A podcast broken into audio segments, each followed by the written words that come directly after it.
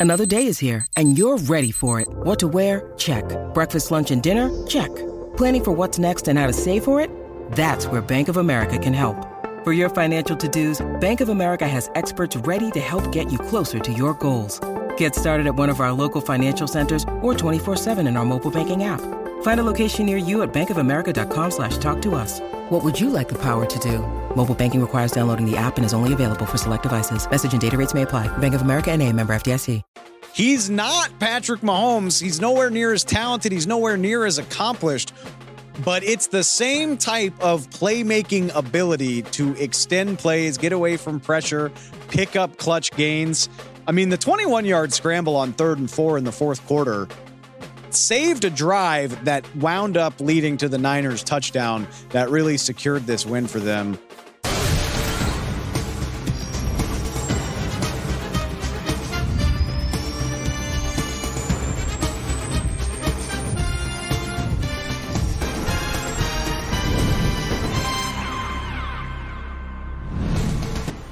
Welcome into the NFL on Fox podcast presented by Verizon. I'm Dave Helman. And we have just one game left. It's been five months, 284 NFL games played to get to this point. But we have our Super Bowl. It'll be the Kansas City Chiefs facing the San Francisco 49ers in Super Bowl 58 from Las Vegas in just a couple weeks.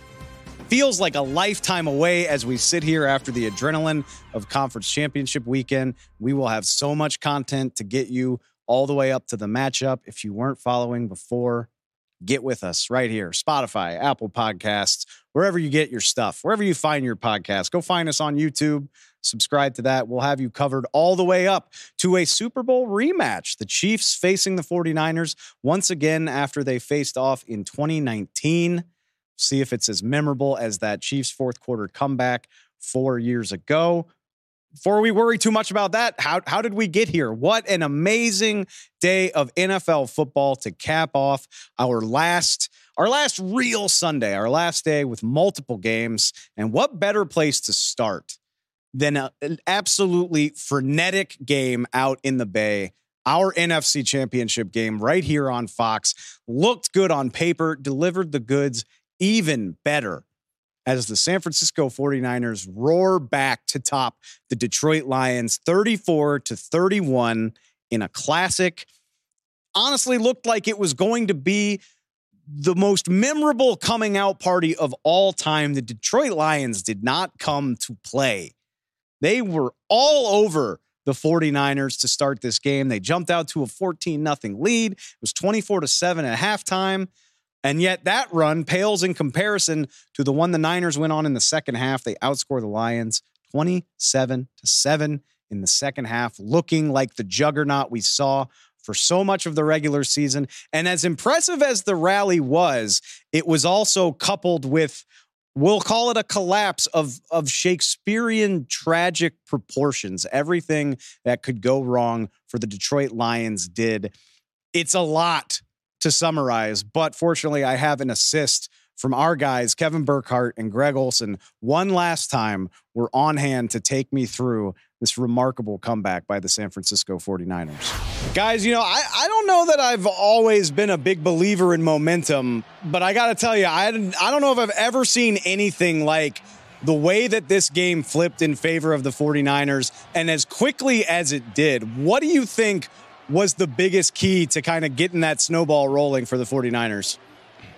Well, I think we talked about it. Look, there were a lot of things, right? There were a lot of plays and sequences that led to the big comeback, but sometimes, as you said on the broadcast, you just need one. And when a ball goes off a defender's head and then you catch it for 51 yards and it's first and goal, and then you score two plays later, that for me changed the whole complex of the game. It did. And when it happened, we kind of looked at each other and were like, if, if you're ever going to have a play bounce your way, yeah. man, down 17 in the second half of the NFC Championship is a pretty good time. So it felt like that Aiyuk catch, and then he ended up finishing the drive, as you said, two plays later with a receiving touchdown.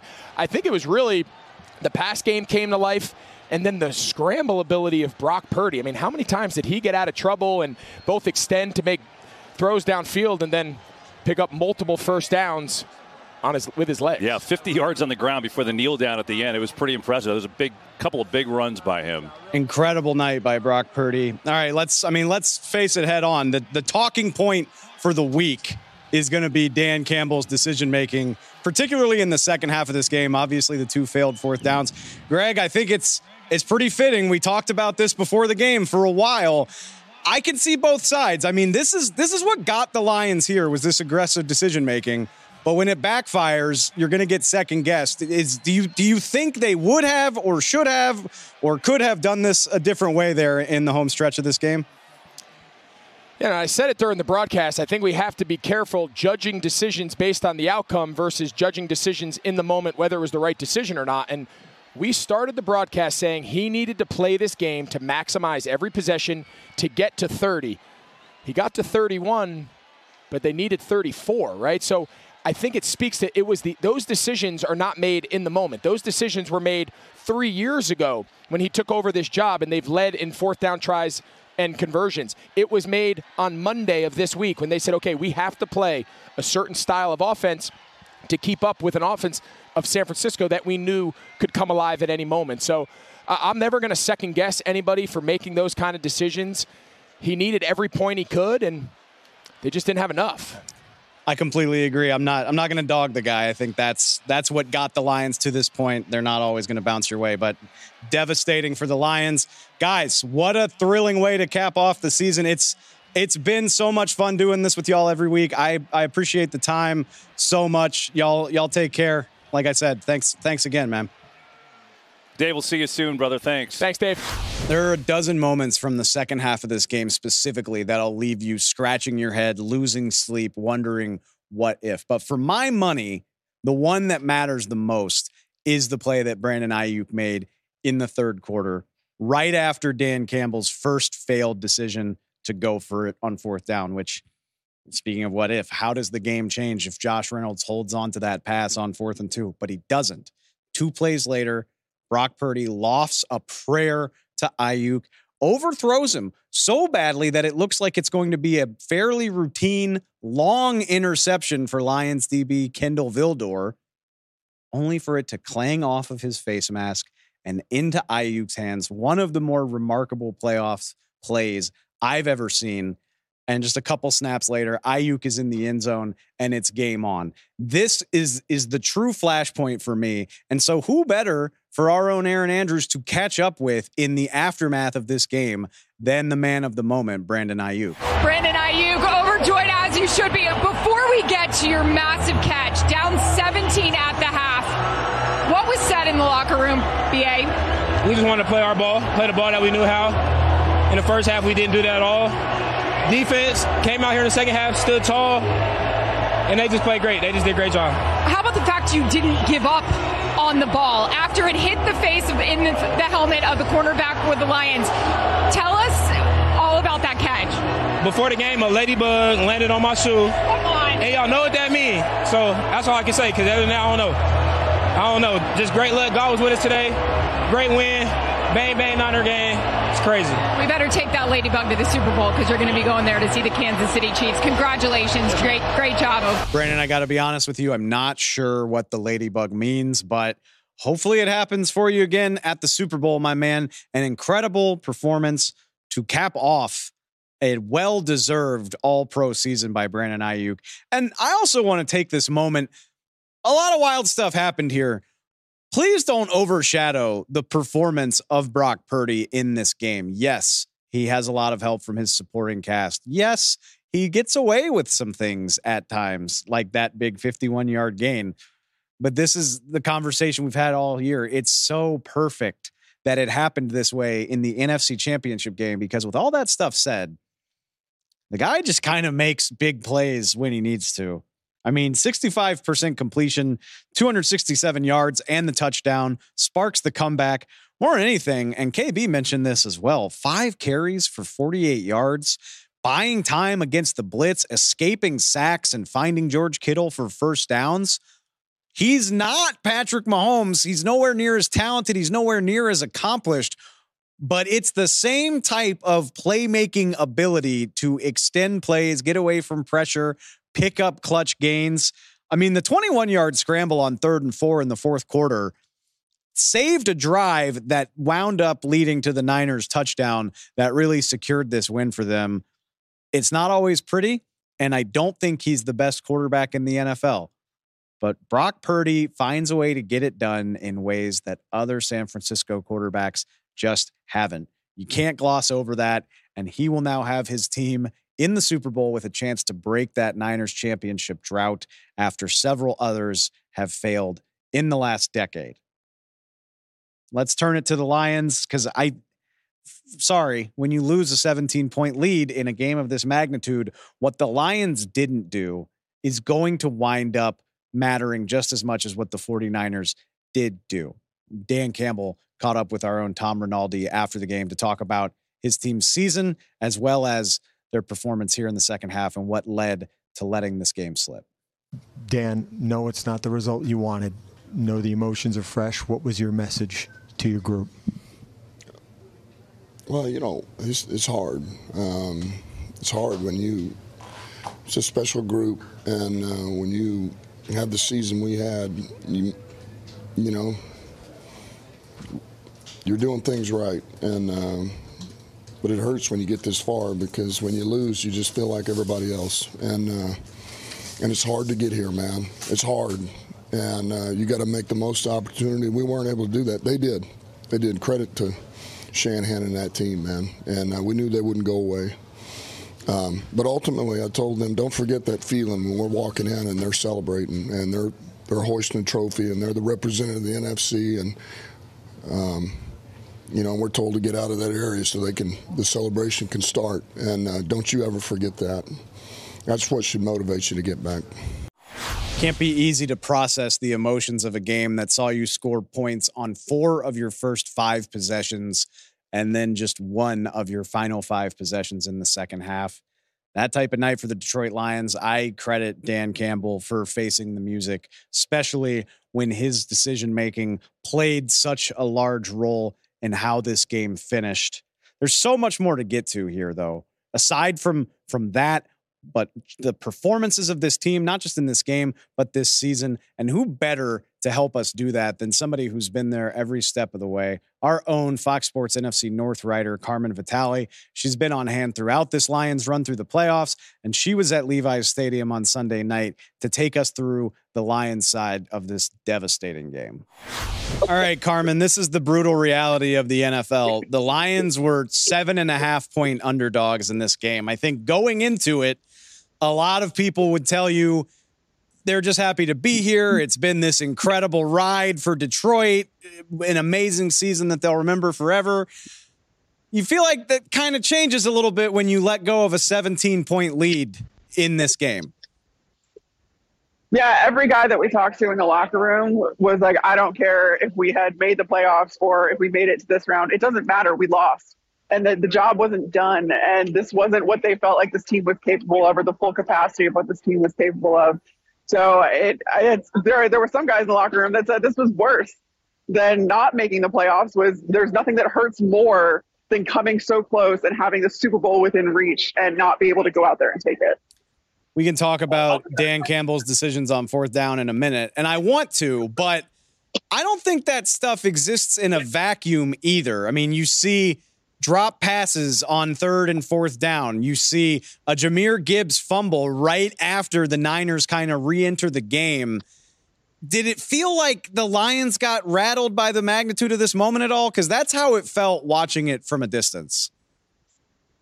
It did. And it also just seemed like the luck, Lady Luck turned which was one of the like in the beginning it was every ball was going towards the lions every bounce everything was going right. The, the 49ers had absolutely no answers. And they came out of halftime. They made some adjustments on both sides of the ball. And on top of that, every ball went their way. Every, I mean, these guys were finding the 49ers defense was finding every spot to get to. The the 49ers receivers were finding every soft spot in a zone against this Lions defense. It just seemed like the luck changed and you had all of the momentum in the first half with the Lions, and it just fizzled out in the second half. I don't know that I would call it that they crumbled in the moment or the pressure got to them because we've seen them rise to these occasions time and time again. but it certainly seemed like there were some unlucky bounces of the ball towards the Detroit Lions in the second half. I said it earlier on the show. Like there were so many just moments of of bad luck in this game that are going to have Dan Campbell losing sleep for probably years, if I had to guess. Yeah. Okay, let's talk about it. You've you've covered this team all year. You know them better than anybody.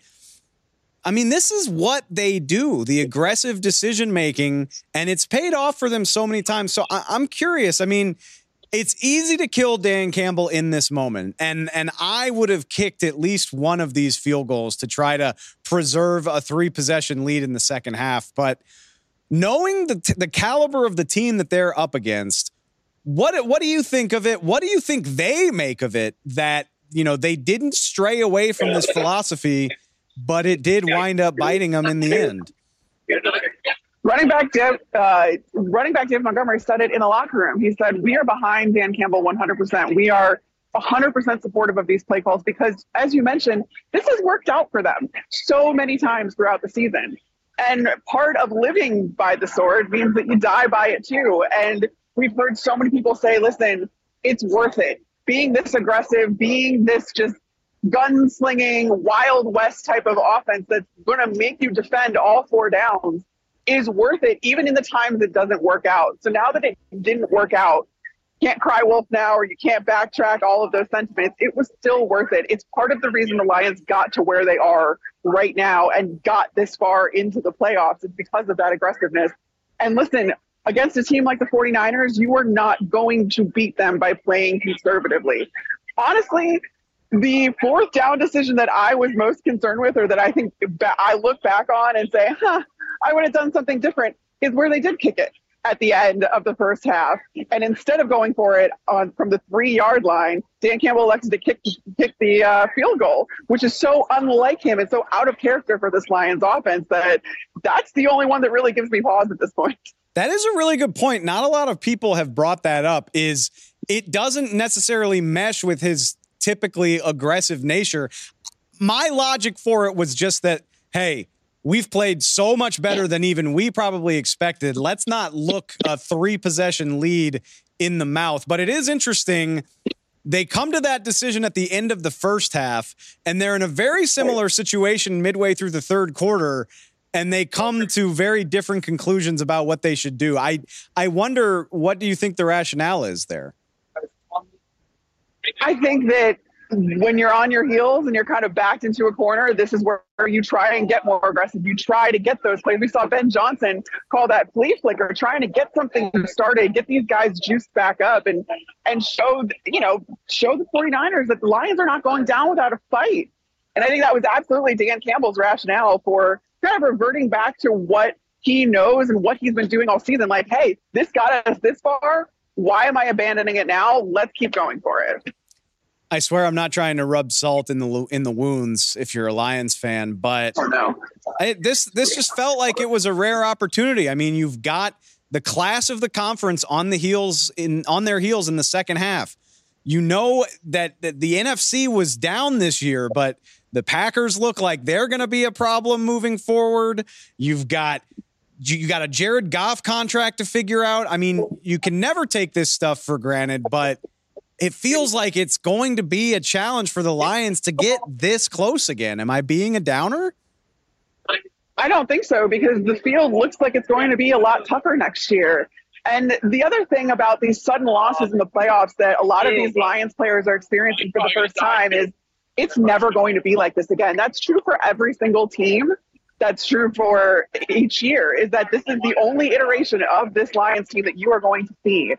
And that's a really harsh realization to come to when it ends so suddenly.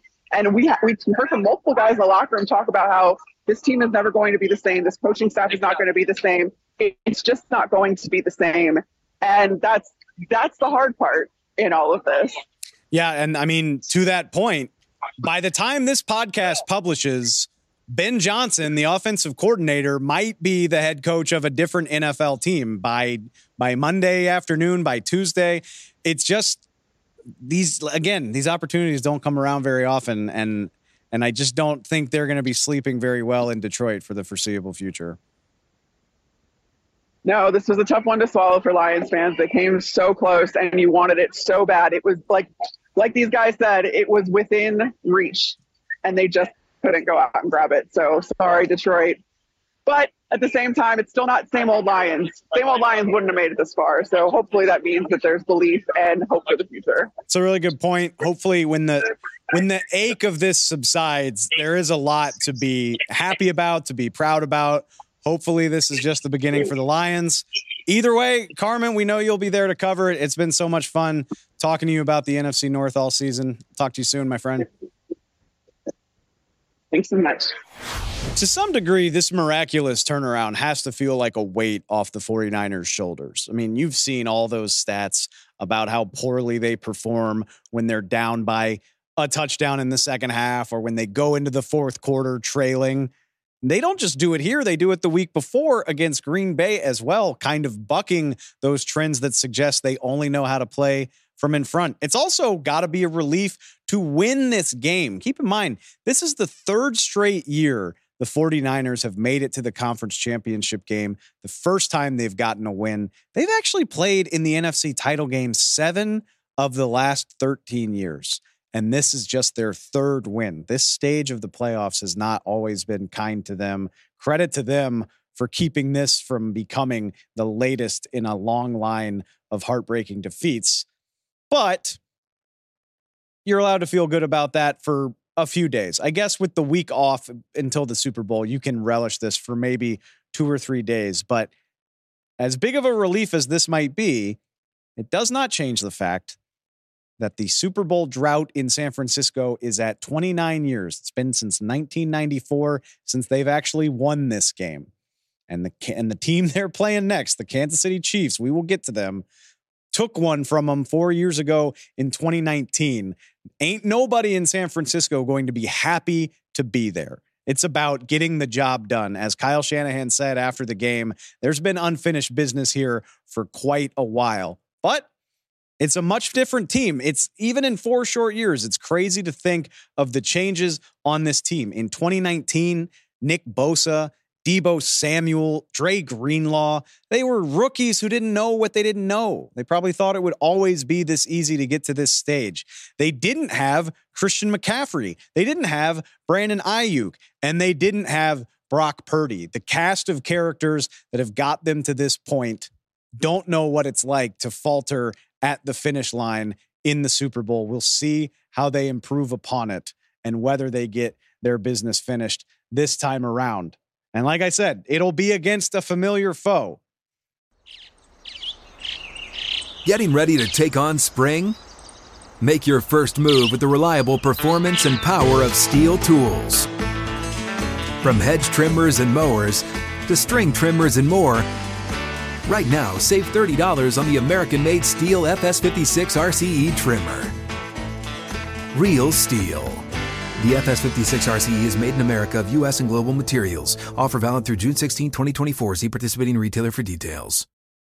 You'd be forgiven if you forgot that there was another game on Sunday with all the madness in Santa Clara on Sunday night. But yes, Kansas City Chiefs will officially be the 49ers' opponent in Super Bowl 58. They beat the number one seed Baltimore Ravens 17 to 10 in the AFC championship game. And look, what I'm about to say probably going to ruffle some feathers. Some purists and some old football crusties are not going to appreciate it.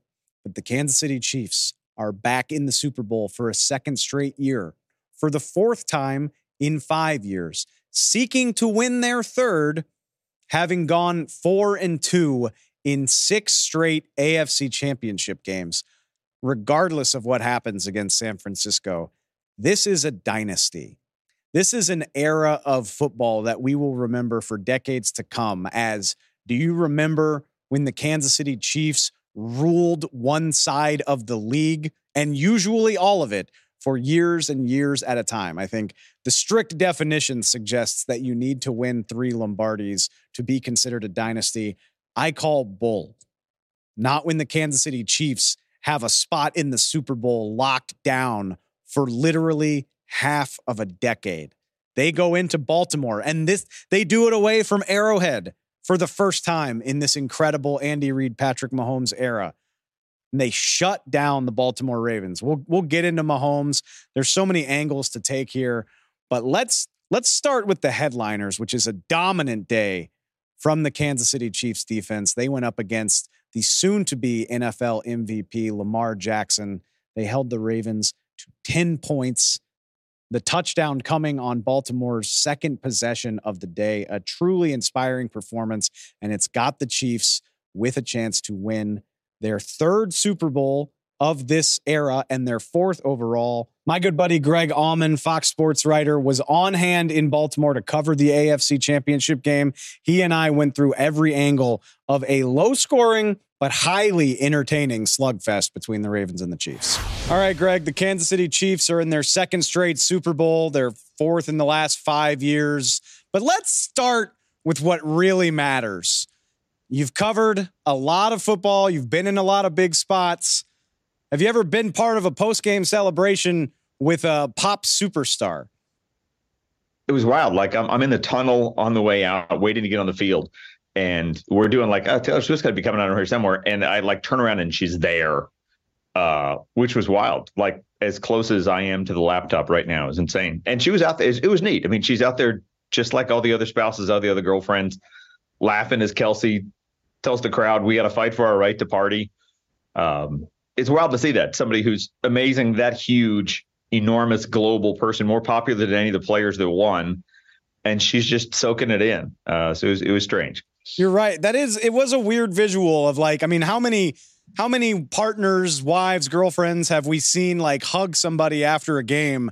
To see it, to see it from Taylor Swift, I don't know. It was cool. I'm sure there are a lot of people. Well, and it's like Oh, Jim Harbaugh's here too. I mean, like Jim Harbaugh's here, and he's basically the same thing. I mean, Jim Harbaugh obviously has accomplished a little bit as a coach, but for him to be here just as a brother, just taking it in, trying to be there for his brother in a tough loss, it, it's neat to see. He he's just hanging out here like any other, you know, brother trying to be supportive after a tough loss. I like a good uh, I like a good change of perspective. All right, well, we'll have two weeks to do the Taylor Swift thing. I'm sure people will get tired of hearing about it let's let's start this. And with all due respect to Patrick Mahomes and Travis Kelce and all of these the things that they've accomplished, this game comes down to Chiefs defensive coordinator Steve Spagnuolo, his plan for for the Ravens, and this Chiefs defense. I mean, what do you take away from being able to to talk to these guys afterward about how they were able to put on that performance against Baltimore? Yeah, really neat. Talked to just about all the key people on the field after while they're all celebrating all that, and, and they kept pointing back to Spags and just the the game plan he put together, throwing everything at Lamar Jackson, uh, man, zone, dropping in coverage, blitzing all over the place, um, and just how important it was to keep him off his element, to contain him. Um, he really didn't get to take off and run very much. Um, he has the two biggest running games by quarterbacks against the Chiefs in the last five years, and that really wasn't a factor. Um, red zone was great. I think that the I think the the uh, I believe they had three drives where they got to the 25 or closer in the second half and came away with three points from those drives, which is just crazy. The, the big play is just L'Jarius Sneed. Uh, I've seen Antoine Winfield do it twice this year, but to punch a ball out inside the one is just remarkable. And, and to stick with it, get the recovery, and just the emotional aspect of of you drive all the way down the field, you get inside the one yard line, you have nothing at all to show for it uh, I thought that was huge. That's the crazy thing too is so many times in the second half it felt like okay here come the ravens. They've kind of they found something. They're moving the ball. You know the the big play to zay flowers he recovers from the taunting penalty. It looks like we're about to have a ball game on our hands and then the sneed play. Right. and i've i've always i've always thought this was a little bit of a cliche but to me it felt like you know the chiefs leaned in a big way on the amount of times they've been in these types of spots. And and conversely, it kind of felt like the Ravens crumbled under the pressure a little bit. A little bit. I mean, you think about like the throw Lamar made, and, and again, I sat there after the Zay Flowers play, and I was like, "Wow, if they make this a one-score game, that that fumble inside the one's going to be huge." And then they did it at least two more times. I mean, it was like they got to the 25-yard line after the big pass play down the sideline to Agholor, and just a bad. I mean, probably the worst pass of the night is Lamar Jackson throwing into triple coverage, and Deon Bush gets the pick in the end zone. That ends that one. And then even you know whatever it was, three minutes left, they get to the 25 again, and the Chiefs stifle them. They have to take a field goal, you know, which is, is probably the right thing to do down 10 there, but you kind of felt like they weren't going to get the ball back. So, and they don't because of Marquez Valdes Scantling. I don't know. I don't know if Andy Reid had that in his head when he called that play.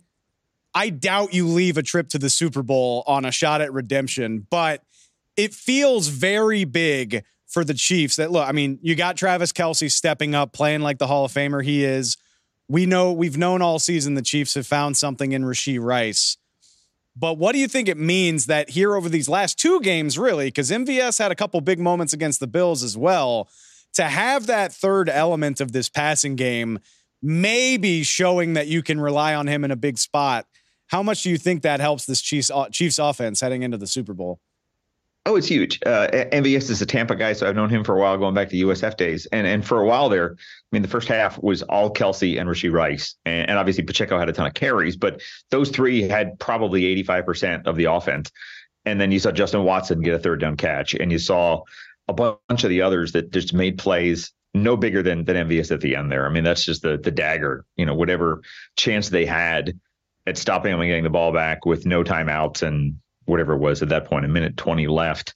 Uh, that ended it. That did it right there. And and you do that with a huge play, and he's so open and kind of falls into the ball and catches it, and it's over just like that.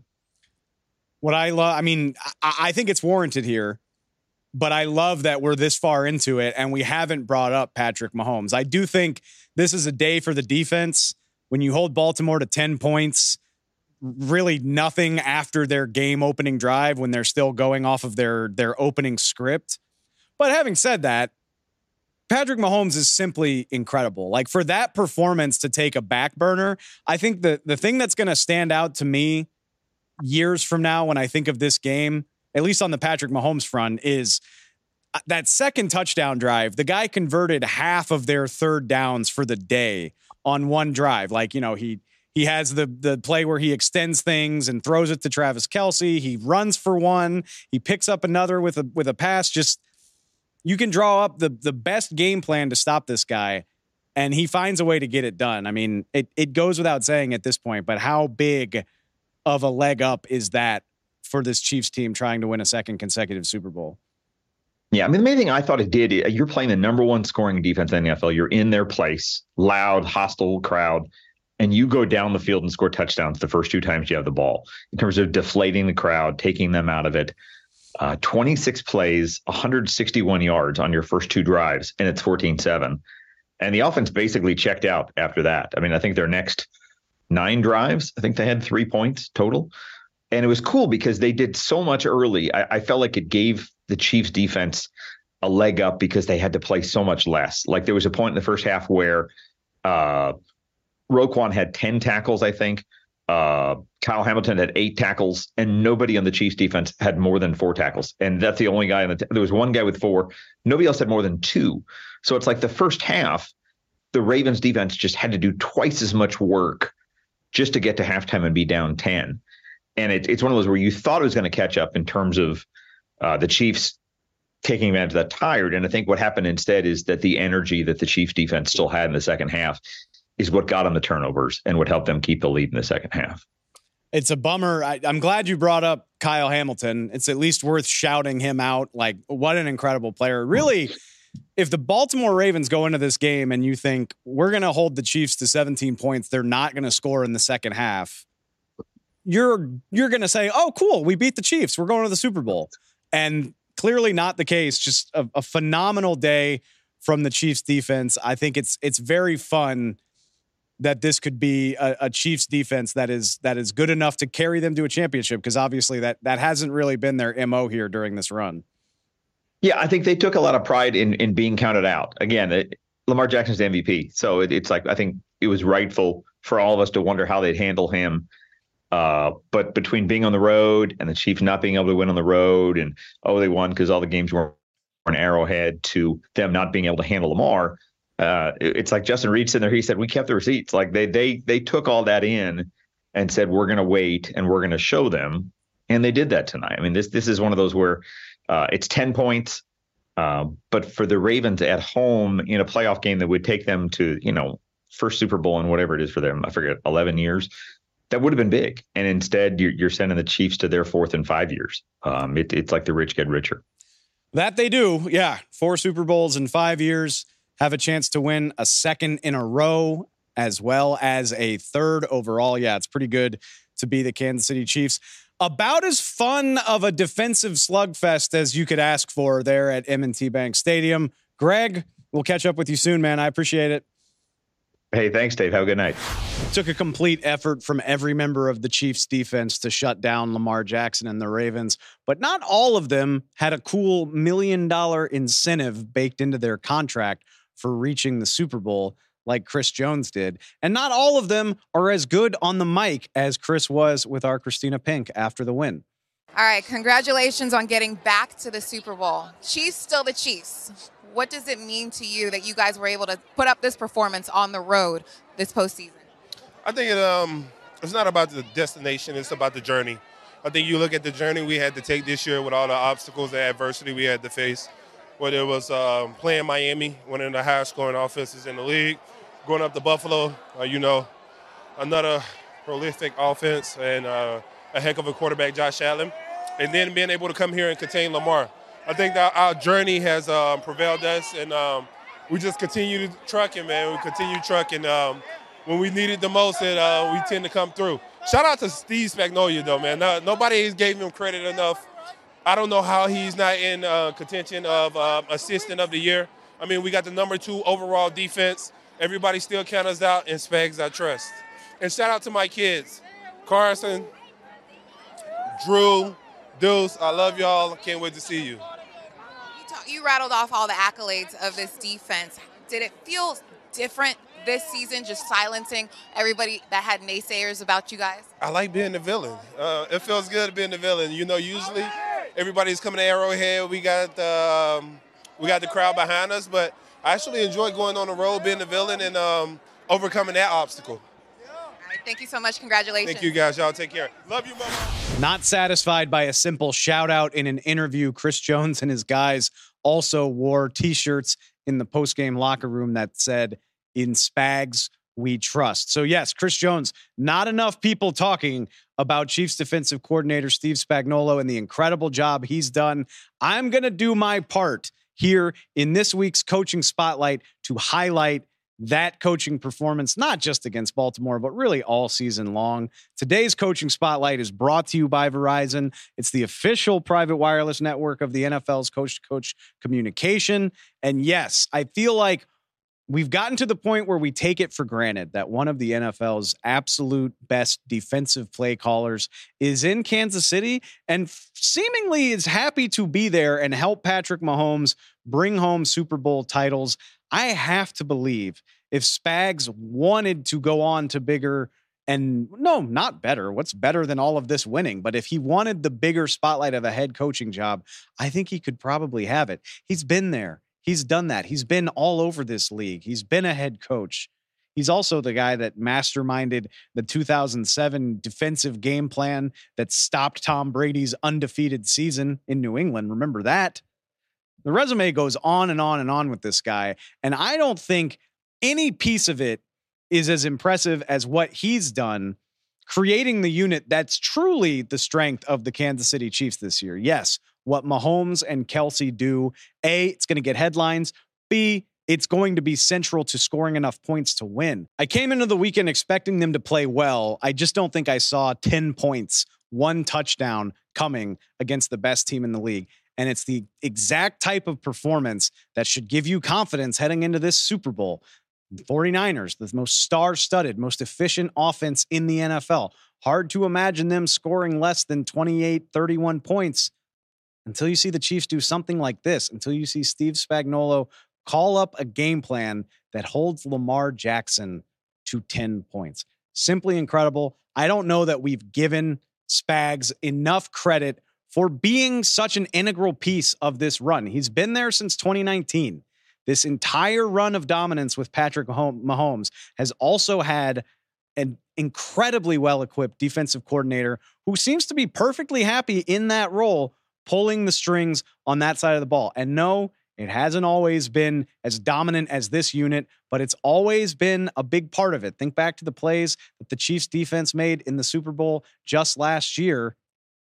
This is an incredibly valuable piece of what I'm calling this Chiefs dynasty. And this might be Spags' masterpiece. So, a very deserving candidate for this week's coaching spotlight. Well, you know, the more things change, the more they stay the same. It's been a long and winding road through the NFL season, and it reflects in the power rankings and how goofy they've gotten at times this year. But lo and behold, we're here to rank the final four. Two teams playing, two teams lost this weekend. Of course, we're going to rank them. And lo and behold, it's the Chiefs at the top of the pile, just like everybody thought, but then everybody kind of forgot, and then everybody remembered again.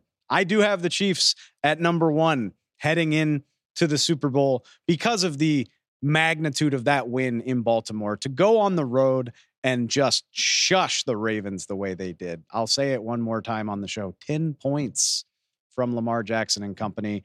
It's as impressive a performance as there's been all season. And, you know, having that guy number 15 on your side helps as well. This was a Baltimore team that crushed San Francisco at their place not all that long ago. So to take them down, yeah, I think the Chiefs are worthy of the number one spot, even though they haven't looked like that team often in the second half of the season.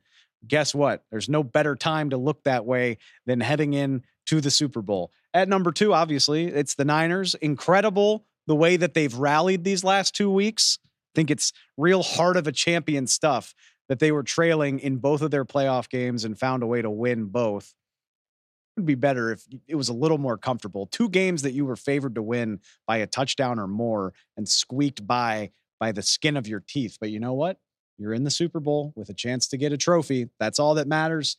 I give the three spot to the Lions. It's an incredible collapse, but the way that they played, the heart that they showed, especially early, the way they were just bulldozing the 49ers, I didn't know you could do that to the 49ers. Not even the Ravens moved the ball on the ground quite as well as I thought the Lions did in that game, but you just couldn't finish the job. Still a less disappointing performance than what we got from the Baltimore Ravens. If you're a Ravens fan, I think you got to be asking yourself, like so many other teams, like the Buffalo Bills last week, what's it gonna take? What didn't we have? Home field advantage, the NFL MVP, better options at receiver, Mark Andrews back from injury, the best defense in the NFL. It's not enough to get past Patrick Mahomes and the Kansas City Chiefs. That's got to be really demoralizing even more so when you think about the fact that defensive coordinator Mike Macdonald could be gone after this. Speaking of coaching news, there's still plenty of that to get to. As of recording, we still have two vacant head coaching jobs in the NFL. The Washington Commanders and Seattle Seahawks still have not hired a head coach. Maybe that'll be Mike Macdonald. Maybe it'll be Detroit Lions offensive coordinator Ben Johnson, both available to talk to sign a new contract. As of right now, we'll keep an eye on all of that. We'll get an assist on it as well. Fox NFL insider Jay Glazer, on top of all of the coaching news as usual, had a chance to catch up with him on Sunday about the coaching carousel, what he thinks of some of the big hirings and decisions in the coaching world so far. All right, joining me remotely for a special Santa Clara edition of Ask Glazer, it's Fox Sports NFL insider Jay Glazer. Jay, how's the Bay? Oh, doing great, man. How you doing? I'm fantastic. A Beautiful lot. Yeah. I mean, incredible, right? Okay, so much has happened since the last time I talked to you on the coaching front. So I just want to walk you through a few of these now that we know what the coaching landscape looks like a little bit in 2024. For starters, the Falcons don't go with Bill Belichick, and it, it kind of seems like the game of musical chairs is drawing to a close. And I wonder what that means for Bill Belichick. I mean, does it does it look like maybe he takes a year off from coaching now? Yeah, I think it does. I don't think he's going to go to Seattle or Washington or a spot like that. So that's what it seems like right now. So look, I, I you know, we talked about this a lot. I didn't see a lot of landing spots for Bill Belichick. I did see one in Atlanta. I think Atlanta was going for him. Also, though, if you're going to bring Bill in, it's not just going to be okay. Bill's going to come in and coach. It's going to be a lot more. It's going to be a lot of people who are going to re- replace. Uh, inside that building. I don't think Arthur Blank wanted to do that. So, you know, I think now you sit there and, and Bill has to decide what he wants to do with, with his life. Does, does he want to take a year off? Does he want to go on TV? Does he want to continue to coach after this? And um, you know, I, I think if he decides that he still wants to coach, obviously that's going to be one of the biggest coaching. That's going to be one of the biggest storylines that we're going to follow for 2024. Okay, let's focus on the guy the Falcons did hire, Raheem Morris. I yeah. I don't remember Great ever. I don't remember ever seeing an outpouring of support this big right. from around the NFL. What is it about Raheem Morris that that people love this guy the way that they do? And and like you said, it, it looks like a great hire. What do you love about it? First of all, every day is a good day when you're around Raheem. Like you just can't have a bad day. So, and he did so much for Sean McVay there uh, with his staff. And look, Sean, last you know couple of years, is he going to coach? Is he not going to coach? I know that Rob really helped you know him through a lot. Um, but also, people kind of forget. And it was, you know, I talked to people when they were asking me, well, what happened the first time Raheem? Uh, it didn't work out when he's a head coach. I'm like, that was 20 years ago. He's 32 years of age. He was a totally different guy. Since then, he's gone on. He coached the offensive side of the ball in Atlanta with Kyle Shanahan as his offensive coordinator. He's done a great job defensively. But we talked a lot this year about guys who could build culture. Raheem Morris will build your culture. Like I said, you're going to want to every day. You're going to wake up and say, I can't wait to get to work today and go work and play for Raheem Morris. If I had any doubts about that, like I said, the support from around the league just hammers it home. All right, the other big headliner, Jim Harbaugh coming out here with us to the West Coast, the LA Chargers. What do you what do you think about the fit here and and what's ahead for the Chargers with Jim Harbaugh? Listen, all Jim does is win. So it's great. And a guy like Justin Herbert, you give him somebody like that, uh, you know, it makes him extremely relevant in the Los Angeles area. I do think he turns them into a winner because we've never seen Jim do anything but turn teams into a winner. So I think it's a great move for the Chargers. Um, it, you know, and I, Justin Herbert this year had an off year, but he's still in my my mind. Justin Herbert is a top five type of quarterback in this league. What he and Harbaugh are going to do together, that's going to be uh, they're going to cause some damage. I completely agree. I can't wait to see it. All right, one more for you that I thought of while I was watching that masterclass by Steve Spagnuolo in the AFC Championship oh. Such an incredible defensive coordinator, such an incredible performance by that Chiefs defense. I'm interested is why is there no buzz around Steve Spagnuolo as a head coaching candidate because he doesn't want it or or what do you think is the deal there? Yeah, I think Spags is just type of guy. He loves being Andy's defensive coordinator. He doesn't. He listen. He's the least politician type guy in the NFL. He will not do anything to push himself out there for a head coaching job. And you know, I talk to so many of these coaches. You kind of know who wants one, who doesn't. I just think Spags is really happy doing what he's doing for Andy, and what a job he did this past weekend. Steve Spagnuolo, you know, when it comes to defensive minds, probably doesn't get enough credit with the top defensive coaches out there, and he is uh, he is He's a great coach, but if you're around him, he's just such a good human. Also, uh, he just gets the players like the players just don't want to let him down.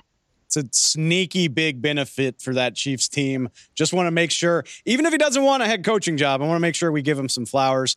Jay, I appreciate you. He might, he might want, but he just doesn't politic for one. He's just, he's never trying to get one. We'll see. I, I mean, we'll we'll keep an eye on it maybe for next year. But either way, just an incredible job by him with this Chiefs defense. No Jay, doubt. No doubt. I appreciate you taking the time remotely, man. Thank you so much. As always, I'll talk to you soon. Brother, I had a great time with you this year, man. Absolutely, Thank you so dude. much. Great time. And just like that, that is our show. You're probably thinking it's going to slow down. Oh my God, there's a bye week until the Super Bowl. Not so fast, my friends. This is the NFL on Fox podcast. We've got you covered. All things NFL. We will be here throughout the lead up to Super Bowl 58 Of course, we're going to talk Chiefs and 49ers, obviously, but there's still coaching vacancies to fill. There's jobs to be had. There's there's trade rumors to parse through as most of the league now begins the long offseason. Shoot, for that matter, maybe I'll even talk the producers into letting me do some Senior Bowl stuff. The college All Star games starting very soon. The Shrine Bowl's in there as well.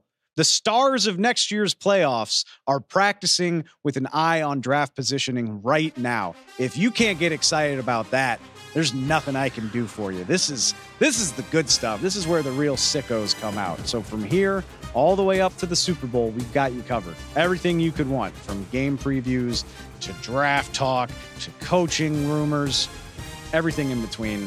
I, I don't care that the season's winding down. I'm getting fired up anyway.